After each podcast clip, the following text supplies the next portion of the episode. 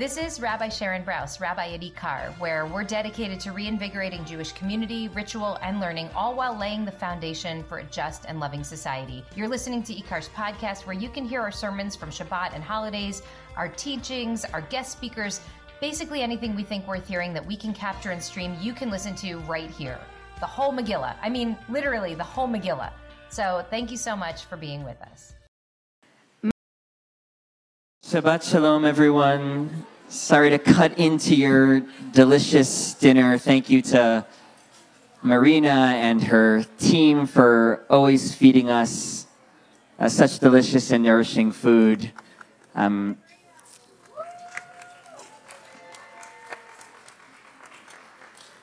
so really, really do please continue to, to eat, um, you know, while we have this conversation. Feel free to get up and, and uh, refill your plate or grab dessert from the back table. Um, but we wanted to, to get started, mindful of the time. And so it really, my honor um, once again to, to welcome Nathan Thrall here to the IKAR community. Uh, Nathan, as I said before, is the author of this brand new book, A Day in the Life of Abed Salama, Anatomy of a Jerusalem Tragedy. Um, Nathan is an author, a journalist, a peace activist, uh, and you've written brilliantly and movingly and extensively um, about life in Israel and Palestine. And we're so fortunate to, to learn with you and to speak with you this evening.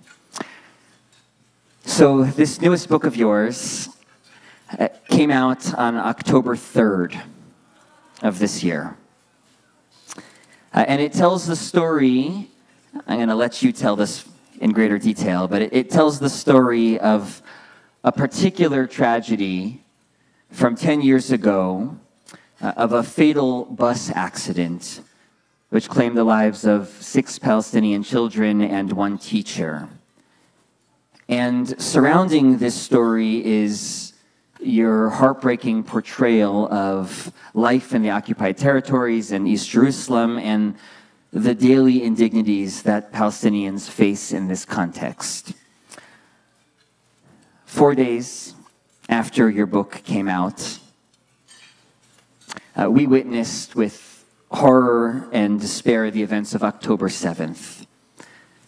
And every day since, our hearts have been aching for the Israeli civilians massacred on that day and the hostage, hostages taken and still in captivity. And, and, and in the aftermath, of October 7th, we've witnessed, and I know we're all feeling in this community, the, the chilling rise of anti Semitism, a refusal to condemn Hamas's behavior, new doubts about whether our allies on the progressive left care about us, our lives, Israel's right to exist. Uh, it's a moment of being scared of being afraid, of grieving, of being lonely. And as Rabbi Brous has always reminded us, and we heard this message for those of you who were there from the parents' circle uh, two weeks ago when they were here with us at IKAR. Opening our hearts to the suffering of others, it doesn't diminish our own grief we can hold multiple truths simultaneously. Um, this book talk has been on our calendar uh, for many months because our community has been and remains committed to the vital work of ending the occupation. And as I said, I admit it's a hard time to talk about the occupation when our hearts and minds are overwhelmed by the scenes coming out daily of Israel and Gaza. But as I read your book these last two days, really from a place within my own grief, one of the things I was reminded of, uh, which you do so poignantly, is that telling stories about real people, right, as gut wrenching as it may be, is a way to open our hearts to the many layers of suffering here and and in fact begin a conversation about how to shift the status quo so that eventually we're able to tell a different story. Um, so I want to thank you, Nathan, for being here. I know that many communities have canceled on you the last few weeks. Um, and I know that the past few weeks have been particularly difficult for you as well. Um, you live in Jerusalem with your wife and three daughters, and um, just this week, as you shared with, with us just a moment ago, you, you brought your wife and your three girls to the U.S. Um, so I know that your heart is heavy and holding a lot right now. Um, and I want to thank you all, our community, for uh, stretching your heart this evening to hear what, Nathan, you're going to share with us uh, this evening.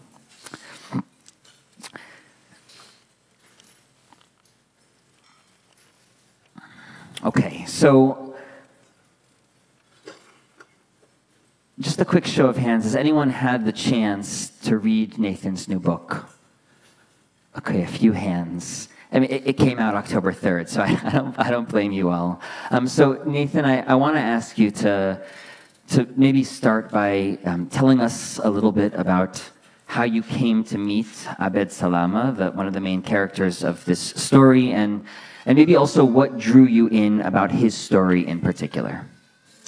Um, thank you. Thank you for your words, and thank you all for coming. Um, uh, we're all um, grieving right now, and um, I'm, I'm grateful that everybody has um, come here and, and is listening to this um, in, in, the midst of our grief. Um, so I live in uh, Jerusalem. I live uh, in a neighborhood called Musrara, uh, right next to uh, the old city, and um, I would as part of my work, I, I, did a lot of work in, in the West Bank over the last uh, decade. And as part of my work, I would often drive uh, north on the main uh, north south road, Kfish Misparachat. Um, and I would um, pass a, a walled community that is within municipal Jerusalem, but separated by the separation barrier and I would um, not really notice it or, or pay it uh, any mind. And I don't think I was uh, unique uh, in that. And um, in 2012, there was a uh, terrible accident involving a school bus filled with uh, kindergartners um, who came from this community, that came from the same city that I live in but live a radically different uh, existence uh, from mine. Um, these are people who are paying municipal taxes to most of them to um, to Jerusalem, and they're getting almost no services, and there are no lanes in the road. The um, road is uh, unpaved. There's a no sidewalks, no playgrounds. Um, there's a single public school uh, in a former uh, goat pen. Most of the kids have to go through a checkpoint to get to the rest of to get to their schools inside uh, Jerusalem. And uh, and so after this crash, which was a, a, a major uh, tragedy for, for the members of this community, I, I couldn't stop thinking about the lives of these people who share a city with me, um, but have a very different uh, experience. And uh, I sought out everyone connected to the crash in, in any way um, parents, uh, children who are now older, uh, students, um, and uh, the, some of the emergency service responders, a, a settler paramedic, um, the founder of the settlement of Adam, which is right next to where the accident took place, um, the head of the Binyamin Brigade um, in, uh, uh, in the West Bank. Um, all of these people were uh, intimately involved in what happened that day, and I realized that by telling the story of this accident, I could actually tell um, the entire story of Israel Palestine. And um, that was really my, my ambition with this, with this book.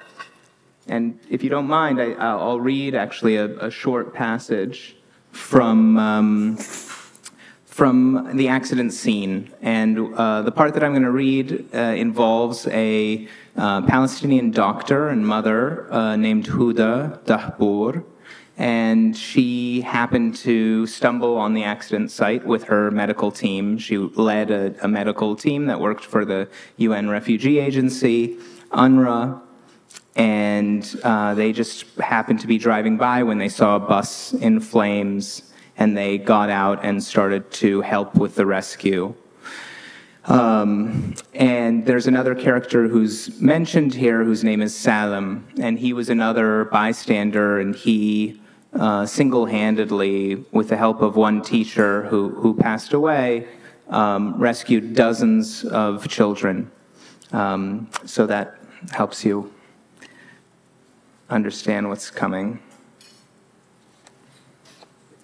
died from the accident? Yes. Yes.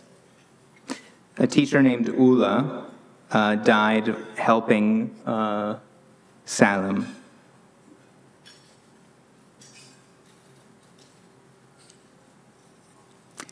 Nearly 20 minutes had passed since Huda and her staff had come upon the burning bus. Flames and smoke were still pouring from the smashed windows.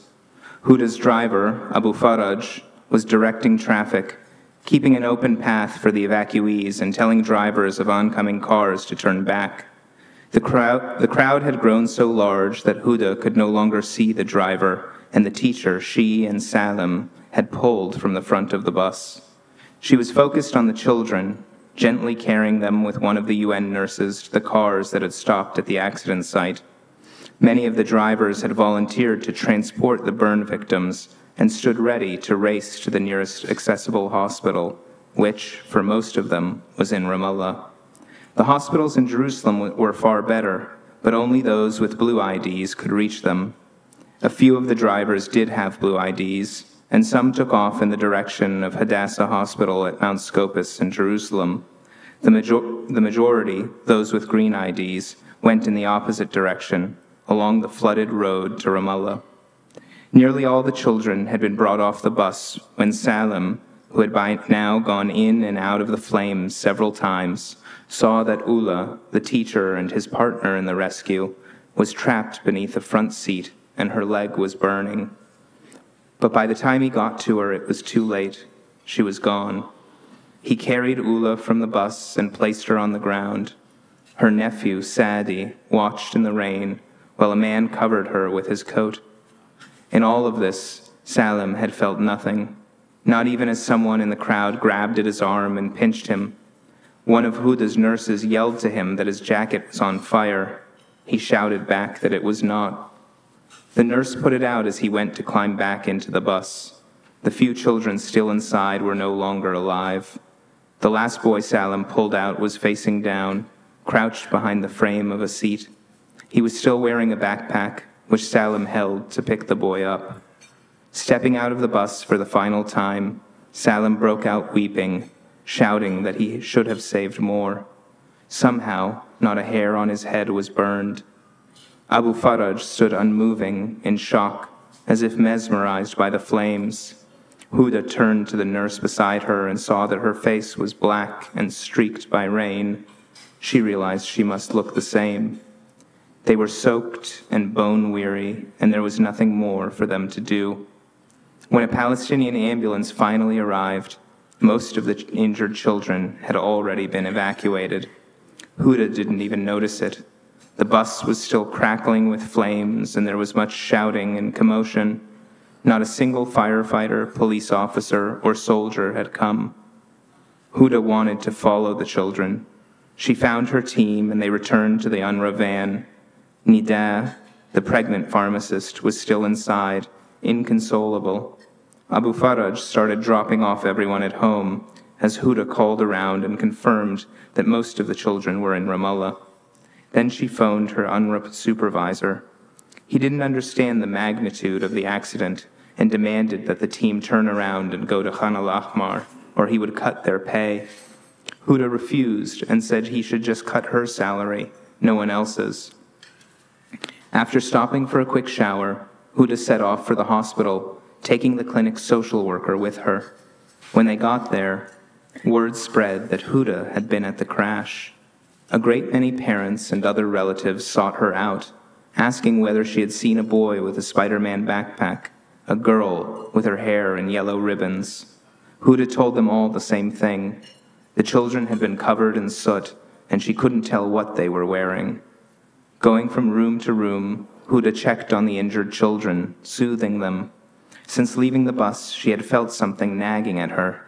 She was sure the kindergarteners had been silent, at least early in their ordeal. Now, at the bed of one girl, Huda asked her why that was, why she had heard no sound. We were so scared, the girl said. When we saw the flames, we thought we had died. We thought we were in hell.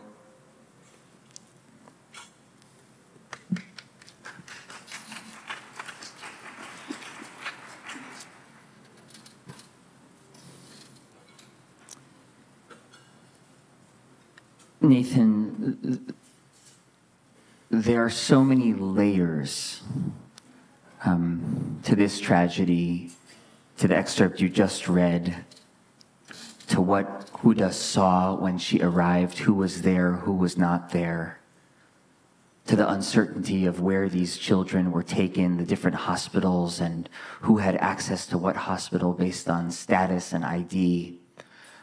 Um, can you speak a little bit about um,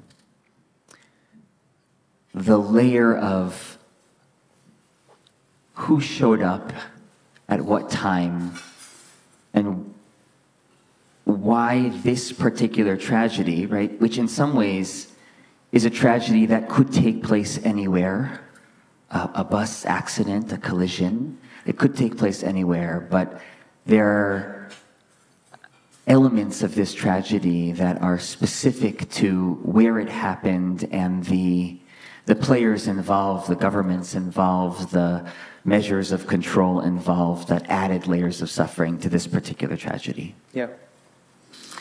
Um, so the the um, community where these people, uh, the parents and the children, come from, uh, it's called Anata, and uh, together with the Shuafat refugee camp, um, it, uh, it makes up a closed enclave. So it has the separation barrier, the 26 foot tall uh, concrete wall uh, surrounding it on three sides, and then there's a fourth wall uh, on, on the um, other side, which is a wall that runs through Route 4370, which is famously referred to as the Apartheid Road. So it's a road where Israelis can go on one side and Palestinians on the other. And there are two exits in this walled uh, enclave. One is into the rest of Jerusalem, and if you have a blue ID and you live in the right half of the enclave, then you can go uh, through that checkpoint, and the other is, is to the rest of the West Bank. And um, what you have in this community is members of the same family. Some have green IDs, some have blue IDs. Um, technically, half of it is officially within the sovereign state of Israel. It was annexed in 1967. It's part of municipal East Jerusalem. Uh, and half of it is unannexed. But if you go inside, you can't actually tell the difference. It all looks the same. Um, the only way you can really tell is if you go up very closely to a building and you see a blue and white uh, placard in Hebrew and Arabic with a street name and number, and then the last building that has that is, you know, the last building of municipal Jerusalem. But aside from that, the whole area uh, looks like one one. Um, an area of gross neglect, um, and all of this is just, you know, underneath the campus of, of the Hebrew University of Jerusalem um, at Mount Scopus. So from the grounds of the campus, you can look down and see this whole uh, enclave. Uh, and the IDs are relevant because the students at this school, you know, there was a sh- ma- major shortage of classrooms in this community. Um, uh, so that students were actually they were doing double shifts in the schools. There was a, in East Jerusalem a shortage of something like 2,000 classrooms and um, and within this enclave itself, there was only one municipal school, uh, as I mentioned, in a former goat pen. So most of the schools were through a checkpoint, and the parents were afraid of sending their kids through this checkpoint and having interactions with soldiers uh, every morning and afternoon. And so many parents, those who could afford it, would, would send them to a private school, which was um, within this enclave. And that's the school where this, this uh, accident took place. And so in the school, you had both blue ID holders with the Jerusalem ID and green ID holders with the West Bank ID, which meant that the bus couldn't go into uh, the rest of Jerusalem uh, with the um, to the other side of the wall and through the checkpoint. And so there are many play areas they could have gone to that are very close by. For example, in Pisgat Ze'ev, just right on the other side of the wall. Um, and instead, they followed this winding path of the wall to go to a distant play area within municipal Jerusalem, but on the other side of the wall, right at the outskirts of Ramallah, in an area very much like Anata and Shuafat camp called Kufr Aqab. And they passed through a uh, checkpoint, and after passing through the checkpoint, they were struck by a giant semi trailer that was on its way back and forth um, carrying stones from a, a, settlement quarry. And it was, they were carrying it from a settlement quarry to a factory in the um, Atarot industrial zone in East Jerusalem.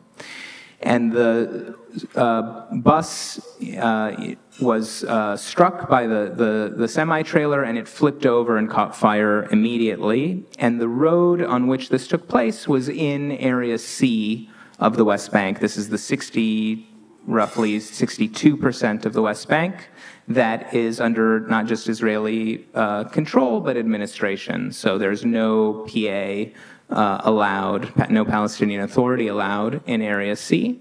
So this is a road that's patrolled by not just the army, but Israeli National Police. Traffic tickets are given out on it. Uh, it's, it's under full Israeli control, and the PA isn't allowed there. Um, but more importantly, it's, it's right on the other side of the wall, and it's an area that is totally neglected, so much so that even within Anata and Shuafat camp, um, the emergency services aren't allowed to go in without a, an army or border police uh, escort. Um, and there have been many tragedies that have occurred as a result. Just a few years ago, there was a fire in Kufr Aqab where the fire trucks were held up because they didn't have the escort of uh, security forces, and people, ordinary people, were left to deal with this fire, and uh, several people died, or at least one person died. I can't remember the numbers in Kufr Aqab.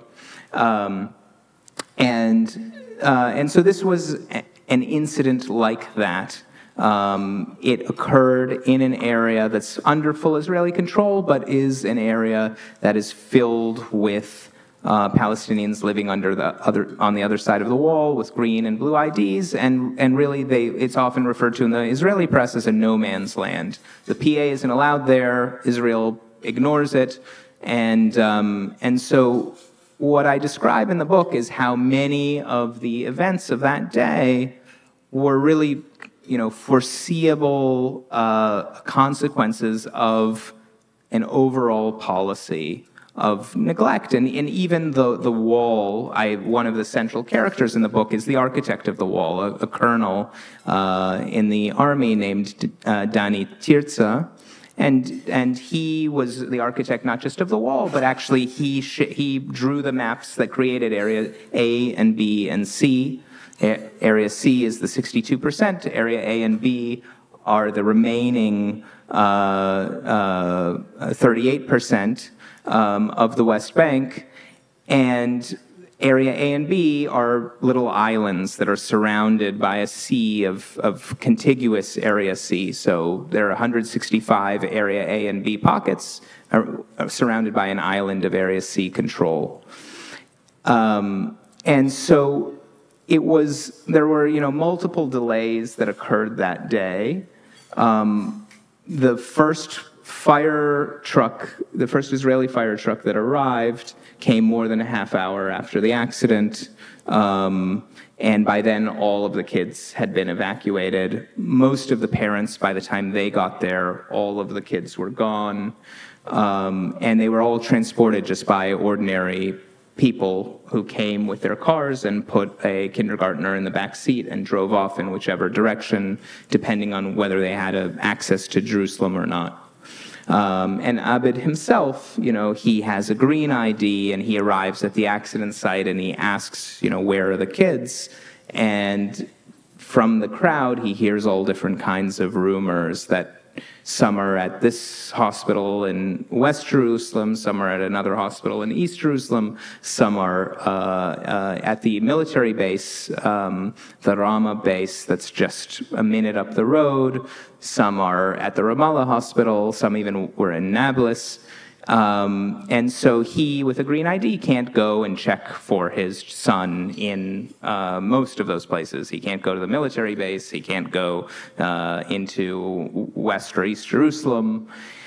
Um, so he goes to Ramallah, and it's more than 36 hours before he finds out the fate of his uh, son. And really, you know, the, the the purpose of, of telling the, you know, a story like this of something that's commonplace that happens all over the world was that it was an opportunity to describe exactly as you say what it means for this ordinary thing to happen in this place. It was a way to illuminate the system in which all of these people live and also to illuminate the, you know, the, the ways in which Jews and Palestinians living in close proximity, you know, do interact with one another. They, you know, came into collision on this day with this accident, but one of the themes of the book is also all of the different ways in which they do interact. You know, Abed has a cousin who works in the PA, uh, in the security establishment of the PA and the Interior Ministry, and he's a bigwig. And uh, very much disapproves of his his work. Um, and he has some of his closest friends. He says to me that his closest friends are Israelis, and most of them are generals. And he's a very um, witty guy. He's uh, very um, uh, cunning and sarcastic and politically sophisticated. Um, but he is very much a part of the system uh, that had been quite robust until recently. Um, yeah.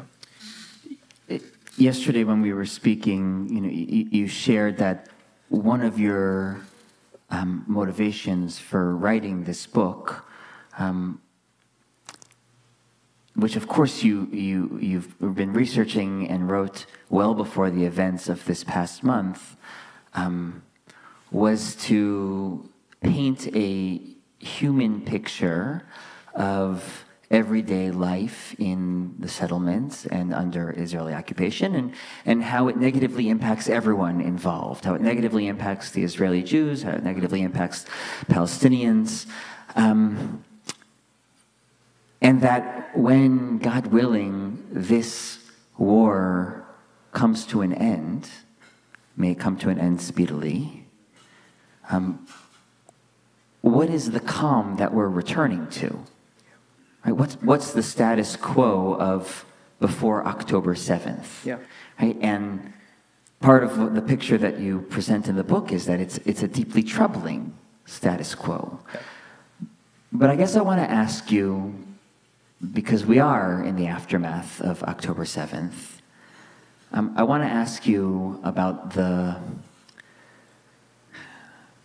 the work of ending the occupation, the work of um, resisting the efforts of the government to increase the settlement expansion, that could be a conclusion of this current war. That could be a decision that the Israeli government makes. Right? Similarly, you know, we're in a moment in which we might see a renewed determination amongst Palestinians to engage in, in armed conflict. We don't, we don't know where this is going, but we know and we pray that where we're going after this war is actually not back to where we were before the war, but to some new reality that hopefully addresses some of both the systemic and the current issues that, that we're, we're facing. And so I want to ask you what, what voices need to be amplified or what changes need to be made in order to move forward towards a vision of just and peaceful society for all? Simple question. So, I mean, my, my overall uh, feeling about October 7th is, first of all, I think that um, it will have decades long consequences um, for both societies. And um, it's very hard to predict in the middle of all of this grief and all of these emotions um, what is um, what is the more powerful effect of all of this because there will be contradictory effects. I think one effect is that October 7th is an affirmation of, um, you know, what the right has been saying for a long time. And I think there is no denying that. And I think that um, th- that will be one of the consequences, is pushing a lot of people to the right. Um, I think that another consequence, and it's not clear to me how strong this will be, is that you know people do recognize that what was in place for decades up until October 7th, clearly that can't recur. And there needs to be an openness to some other arrangement. And, and I do believe that um, you know, the, the, Israeli public needs an answer, a credible answer to the question of how will this not happen again. And I don't think that any of the options that are being discussed right now can offer that. I don't think that um, that I don't think Israel can achieve its its stated aim of eliminating Hamas as a military and and governing entity. Um, and not at a price that it's willing to pay. And, um, and, and so what I uh, imagine is that there will be renewed efforts to try and find a different kind of answer, which would likely, because that's what all the international community supports, is, is, is likely to be some effort at two states that would involve dismantling Hamas uh, the integration of all of these militias, they're not the only ones in Gaza, into the security forces of a state. And none of these things are actual, you know, guarantees or, or, or no one should feel great about any of these options. Uh, but, um, but that is, I think, a more credible answer to the question of how is this really different? And how uh, how is October 7th not going to to happen again? Now, that, that's just to say those efforts will be made, and you already hear Biden talking about it, and even in the, I mean, at different, I've spoken at other Jewish communities in the U.S. I've spoken at different synagogues. I've heard from from rabbis that they're hearing more questions about two states in the last three weeks than they've heard in the last ten years. So um, so I do think that there will be both of those effects. I think there will be a, a, a new willingness to consider um, a radically different arrangement. Um, and I think that there will also be a, a, strengthening of the right, and there will also be opportunism by some, you know, settlers in the West Bank now that between 2022 and the end of September, there were 1,100 Palestinians forcibly displaced by mostly by settler militias in the West Bank. Uh, and so entire communities were uh, moved uh, and uh, uprooted. And between October 7th and today, the number is 800. So, and 2022 to today was a record. It was, it was uh, uh, you know, unprecedented in the last few decades. so now, in three weeks, they've done, you know, what took basically oh, nearly two years. So I think again that it's it's a very volatile uh, situation. I think the survival of the PA is um, very much in question. Um, we got glimpses of what looked like the beginning of the end for the PA a couple of weeks ago with major protests in city centers in the West Bank and the PA security forces, you know, they're driving their jeeps into crowds. Um, so, uh, yeah, everything is extremely unstable, and, and I think the effects will be contradictory. For those of us um, who are working either in this country or um, in Israel and in Palestine to end occupation. Um, how, if at all, do you see the events of October 7th changing the conversation about occupation or the approach and strategy that ought to be advanced to end occupation? I mean, the, the main thing, as I say, is I, I think that there is now, you know, it's irrefutable that managing the conflict doesn't work. It's not that that's not a model that any Israeli wants to to see pursued if if that if it comes at this kind of a price. Um, so I, th- I think that the, the that's really the primary effect, and that opens up the possibility for all kinds of new new arrangements. At the very least, the Israeli government is currently saying there has to be a totally new arrangement in Gaza. Um, and I think they will have a lot of trouble doing the kind of arrangement they want, which would, they say months, I think it would take a lot longer. They're losing, you know, a billion and a half shekels a day, uh, calling up 350,000 reservists. It's just not, it's not sustainable. Um, so, uh, I, I, I, believe that there will be, and, and again, we have to see. There, right now, everybody's in a state of grief and rage, and you know, it's very hard to have any kind of opposition at this moment. But I do think that those people who are out uh, in huge numbers in the protests against the judicial reform prior to October 7th I think they, that's a voice that isn't going to disappear. And I think that those people will come out eventually once things have become more clear and settled in some way in Gaza. And, uh, and they will blame the government and the prime minister for October 7th. Uh, I think there's no question about that. And, and, I, and the question is out of that you know, the Palestinian issue was largely ignored in those protests. That was one of the critiques of it. There were fights on the left about do we engage with it, do we legitimize it or not. What flags uh, are allowed. Yes, what flags are allowed. And now, you know, those people can't come out without it being centrally about the Palestinian issue. So, yeah. I'll, I'll take us back into the book.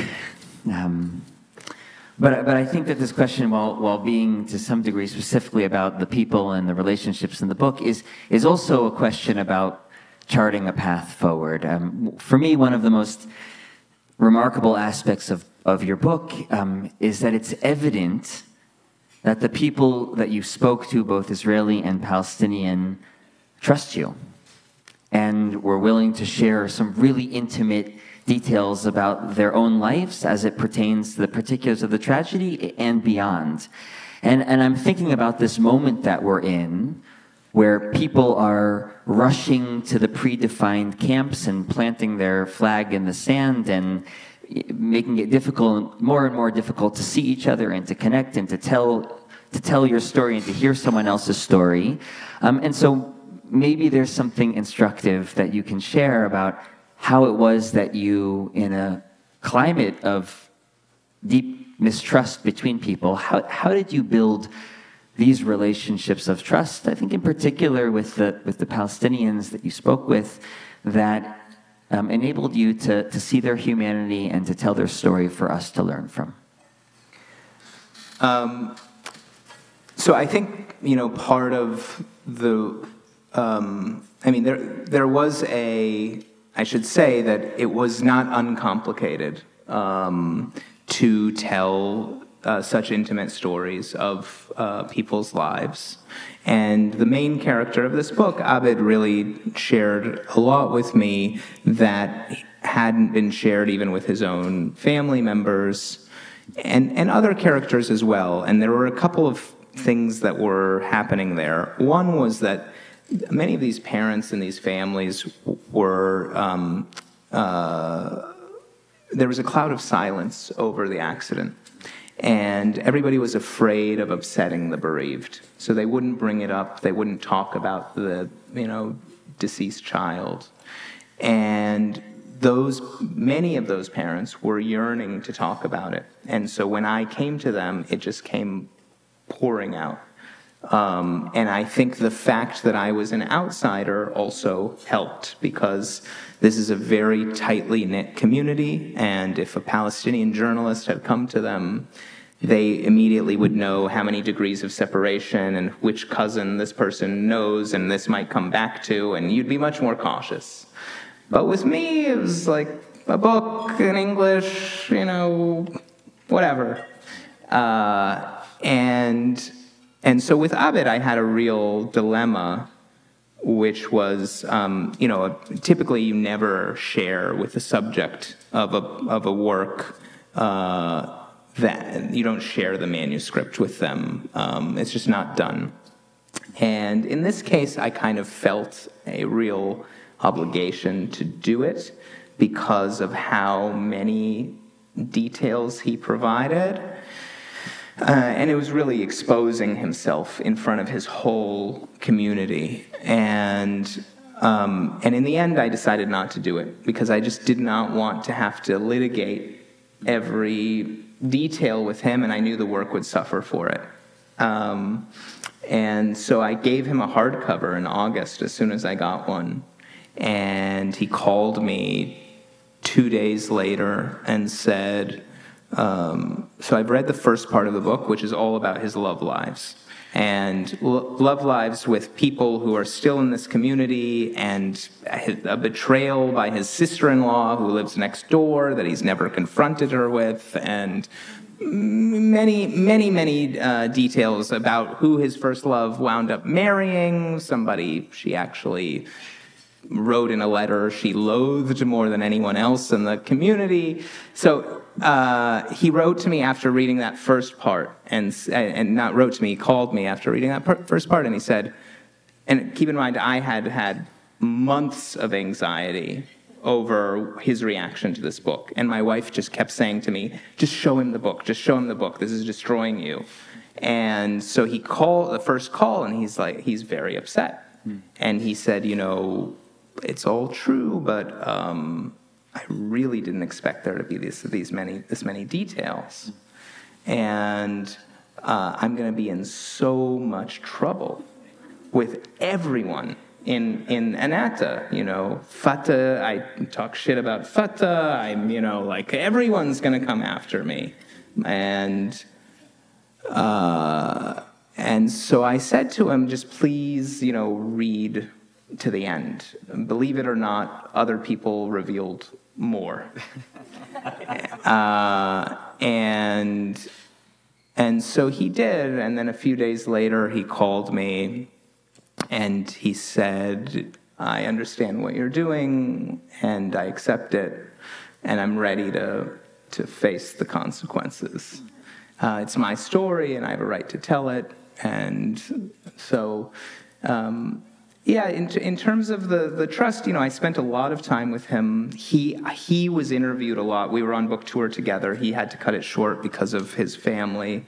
Uh, all the, the whole environment in the West Bank right now feels like the second intifada. He just, his wife's uh, cousin was just shot and killed yesterday in, in Al Bireh. Um, so, um, so he had to leave. But on the tour, I, he was asked many times, you know, why did you trust this guy? And I kind of heard the answer to that for the first time when we were doing these events together. And he, what he usually said was, you know, uh, I, the, I trusted him because he was grieving with me, basically. Yeah, yeah that, that's, that's what stood out um, in, in your answer when you spoke about um, the culture of oh, the conspiracy of silence in the community and the desire not to upset these bereaved parents, and so never bringing up these stories and the ways that that actually you know deepens the wound and isolates the bereaved in their suffering, and then in you come and say, "I'm I'm ready to grieve with you," yeah. right? and I'm ready to. Um, help you find community within your grief. And, and that to me, um, I mean, I think that was also the message of the parent circle I mentioned earlier, who was, was here two, two weeks ago. Um, which this is an organization that's, that's facilitated based, based um, in Israel, and it's, and it's co-facilitated by Palestinian and Israeli parents who have lost children due to the conflict and they travel together and they tell the stories um, of their children who died. And, and their main message is um, we don't want anyone else to join this group. Right? And and the act of grieving together it, it doesn't necessarily bring forgiveness. It doesn't necessarily bring uh, political solution. Right? But it does highlight the humanity and the shared losses, right? The, the lose lose. Um, I want to conclude by reading something that you wrote back to you. I always imagine that authors get nervous when the facilitator says nervous. this. I don't mean to make you nervous. Um, here's, here's the clue. Um, this is from your, the acknowledgments from the acknowledgments, which you, you or your publisher placed at the end of the book, which I sort of liked because I normally read, that's the first thing I read, and it's like, I don't know any of these people that you're thinking, but by the end of the book, I had a sense of who some of these people were. Um, and I was just, I was, I was moved and I was touched, and I wanna, I wanna um, ask you to, to share a little bit more about this specific passage you wrote. Our three daughters, Juno, Tessa, and Zoe, have grown up in Jerusalem just over the wall that segregates them from the children in this book. Although that segregation seems unlikely to end in my lifetime, I wrote the book in the hope that it can be dismantled in theirs. And so I want to ask you uh, what anchors that hope?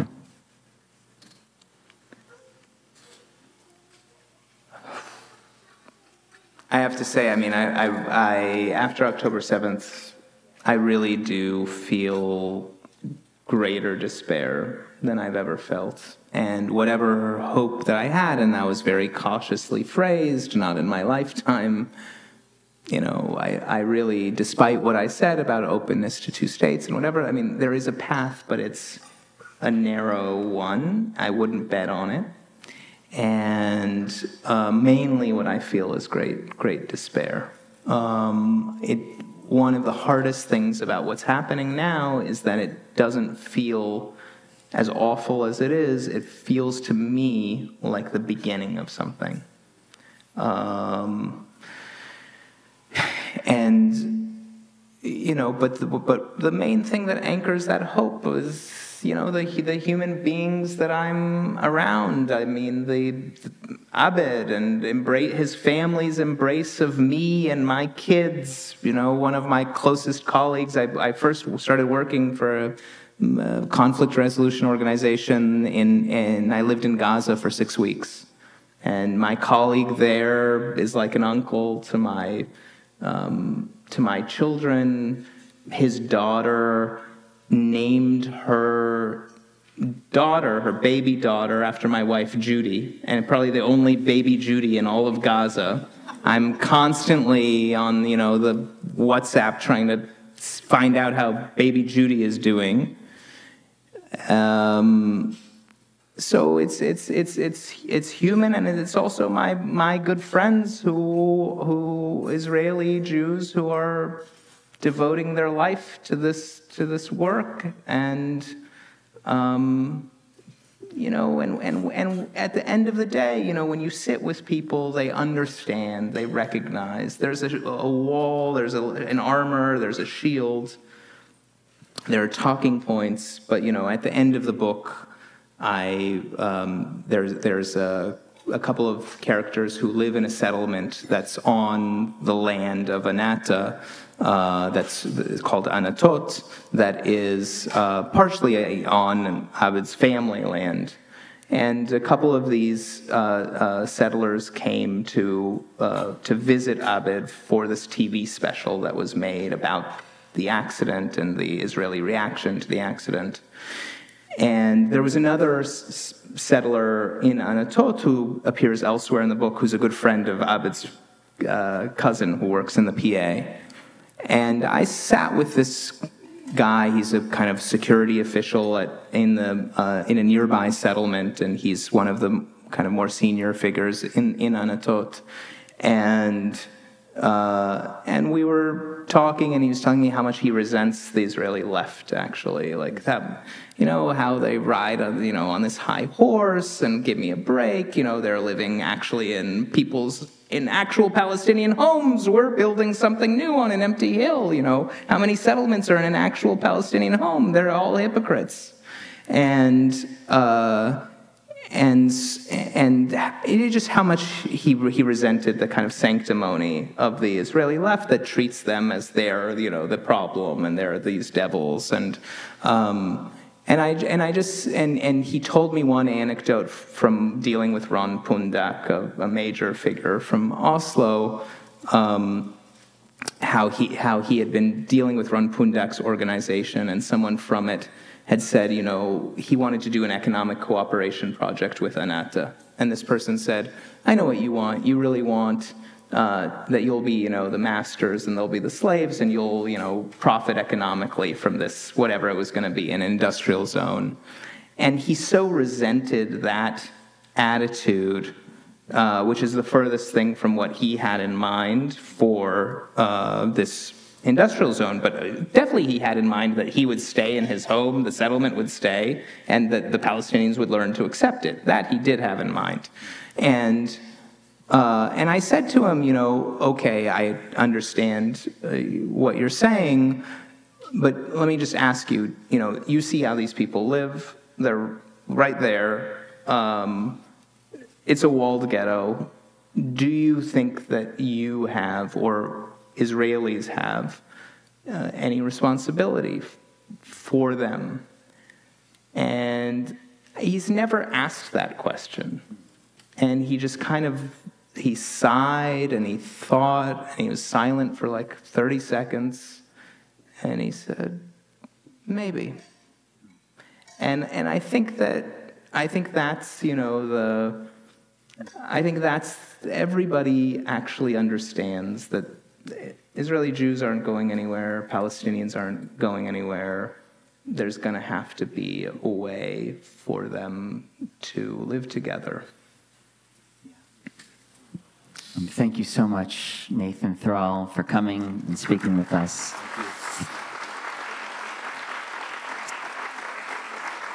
And if you haven't already, really encourage you to get your hands on this book and, and, and read it and allow yourself to be moved by it and, and inspired by it. And um, I just want to offer a closing prayer that um, in the days ahead, um, baby Judy remains safe. Um, and your Judy and her parents who are there remain safe. Um, and that we find the right questions to ask each other that creates that small but narrow opening in the human heart to, to see each other and to realize um, that we can live side by side. Thank you, Nathan. Thank you. Yeah.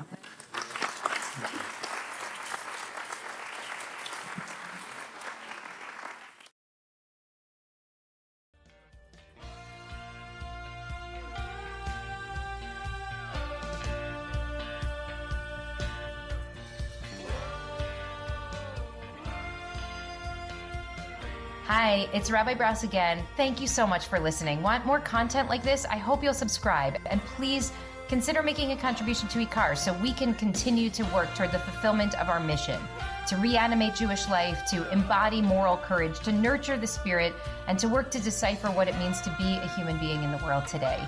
Visit our website at ikar.org. That's I K A R.org. And I hope to see you, maybe even in person, sometime soon.